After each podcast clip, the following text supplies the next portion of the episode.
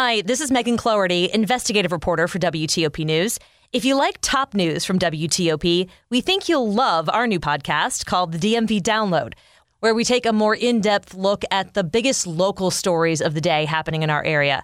We hope you check it out.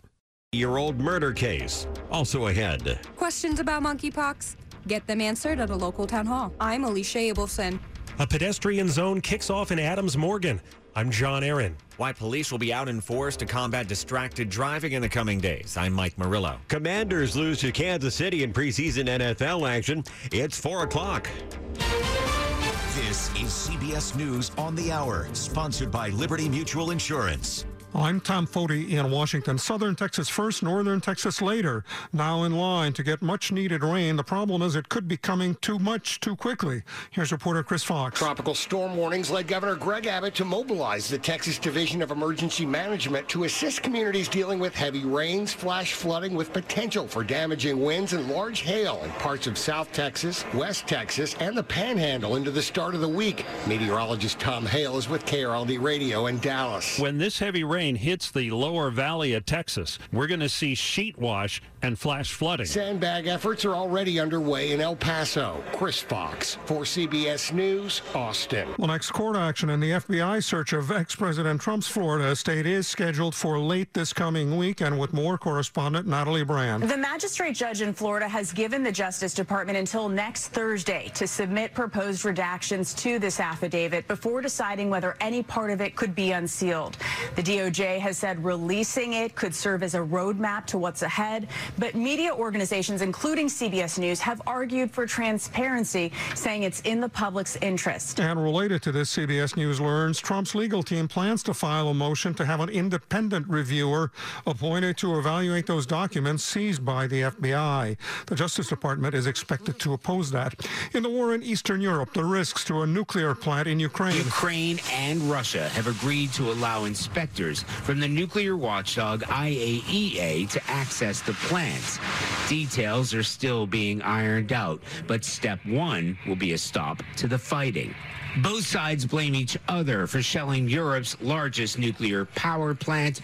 Both sides must hold fire for inspectors to complete their mission to ensure its safety. Correspondent Charlie D'Agata in Ukraine and related to that war, but back here. Several doctors in Phoenix, Arizona, including acute care surgeon Dr. Nirav Patel, are offering virtual trauma care training to doctors and nurses treating war injuries in Ukraine. These are healthcare professionals who do not have trauma as part of their formal training, yet are the ones who are on the front line uh, providing this care. The training includes the treatment of blast wounds, treatment of burns, and mental health trauma. Jim Krasula, CBS News. A lengthy Islamist militant siege has ended with dozens dead in Somalia in East Africa. It took Forces more than 30 hours to contain the gunman. In Lansing, Michigan, a judge blocks prosecutors from enforcing a 1931 law that would allow abortion providers to be charged. This is CBS News. Liberty Mutual customizes your car and home insurance so you only pay for what you need. Visit libertymutual.com to learn more. 403 Sunday morning, August 21st, 2022, 73 in the nation's capital. Partly sunny to start the day, up to the low and mid 80s.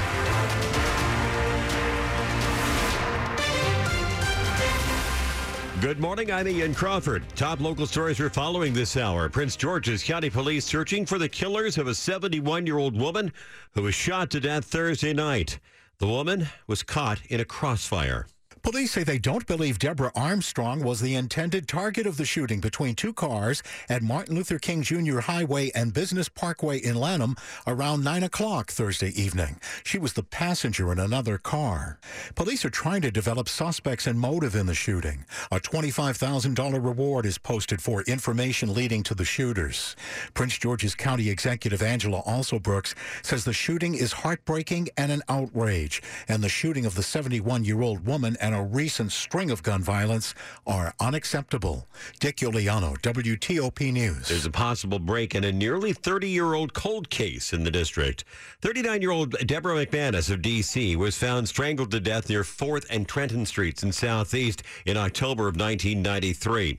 Police arrested 58 year old William Ransford. He is now charged with second degree murder. in connection with that case. It's 404. If you have any lingering questions about monkeypox in Montgomery County, officials will host a town hall this coming week to answer them. Here's WTOP's Alicia Abelson. The virtual town hall hosted by Montgomery County is scheduled for 6 p.m. on Monday. Anyone attending can expect to get an update on monkeypox in the county and learn about the monkeypox vaccine program. It will be hosted on Zoom and be live streamed on the county's Facebook page. And it comes as Montgomery County health officials ask for more monkeypox vaccines.